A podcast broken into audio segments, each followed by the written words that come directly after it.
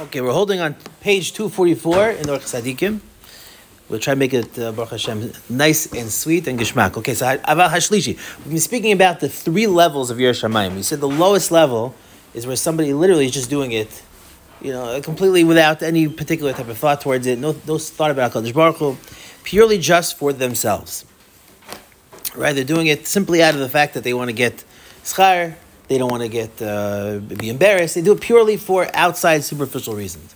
The second one we said that there's yiras ha'oinish. Yiras ha'oinish is yes, of course, a level. If somebody has a fear of getting punished, a fear of hurting, of getting hurt, a fear of uh, of of, uh, of, of for their own schar, says the says the that even that is a little bit uh, even what we say superficial or selfish.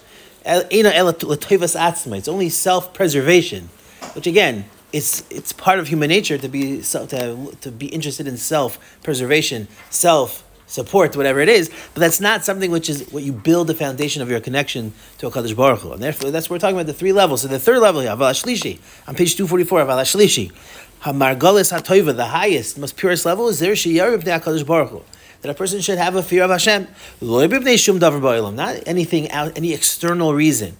Rather because he has a certain level of trembling before him. The The highest level is a person is, is embodies that sense of presence of HaKadosh Baruch Hu. We spoke about a few times that the redefinition I like to use of Shamayim is not necessarily a fear of heaven, because fear is only the second level it's a sense of recognition of HaKadosh Baruch Hu. It's the fact that we respect Him, that we are aware of His presence. And Mamela, once you're aware of HaKadosh Baruch Hu's presence, then it has manifestations about how you act. It affects how you act. If you're aware of somebody's presence, if you're in a room with somebody who's very special, you start paying attention much more to how you how you talk, how you act, how you're sitting. You're, you're, you're trying to impress somebody. So, so too, the highest level of Yiras Shamayim is when somebody realizes that, wow, there's an Abishter in the world. There's a Kadosh Baruch Hu ah, how am I talking? How am I acting? How am I comporting myself? That has massive manifestations of a, it manifests in our actions through the prism of how we view whether HaKadosh Baruch Hu is present and, and aware. This, this idea is very, very deep and very, very hard to really, really grasp and to, to delve into. Because the truth, as we said previously, it's so built in and innate into the nature of, of the human mind, of the human psychology, of the human body, this idea of self preservation. So, therefore, it's really hard for us to get to a place where we're doing things not for our own self benefit. You know, I, I heard once uh, a certain philosopher said, How do you know that you love yourself more than anybody else? He says, Because when you go to sleep, how, how come you're not falling out of your bed? The very fact that you don't fall out of bed implies that your body has learned to preserve itself, to, to protect itself. Which means that even at its most basic essence, when a person is, is can reach a level of giving and, and become somebody who, of course, is not thinking about yourself, in your in your deepest, deepest part of your subconscious, you know how to protect yourself in a place where you're at the most uh, unguarded when you're asleep. You don't fall. You're not because your body's learned how to control itself. That you don't fall off your bed constantly. You're not hurting yourself all the time that as time goes on, let's say if God forbid you were stuck in a in a pit you know your body is going to learn how to how to ration parts of the you know if somebody is overweight the, the body will start will start taking that weight and processing it into the, into into vitamins into minerals eh, for your body to maintain itself. Your body will turn off certain parts of it in order to live as long as possible. It's built into our teva self-preservation. So it's very hard to get to reach a point where our mitzvahs and our maisim are not purely for ourselves. The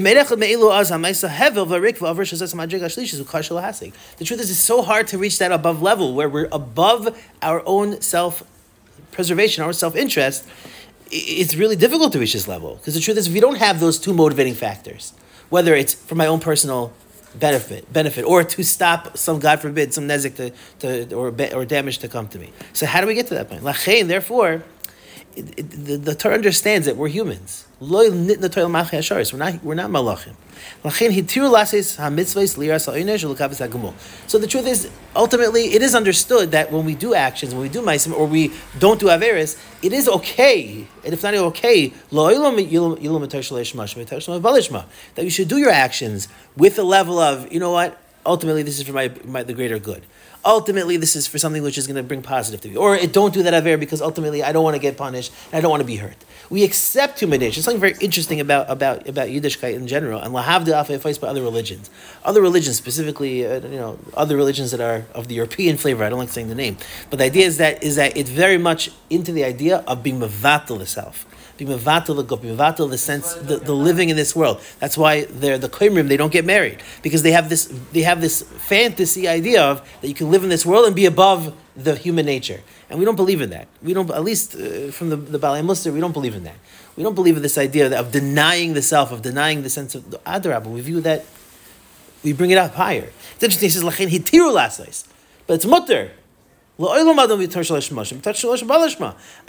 it brings us to a higher place. Because when we're aware and, and, and, and, and honest about our sense of nature, that we we know and understand that HaKadosh Baruch Hu put our neshama into a guf, and there, yes, there is a level of a stira between the neshama and between the guf, but that stira, it's not stira, it's not a stira.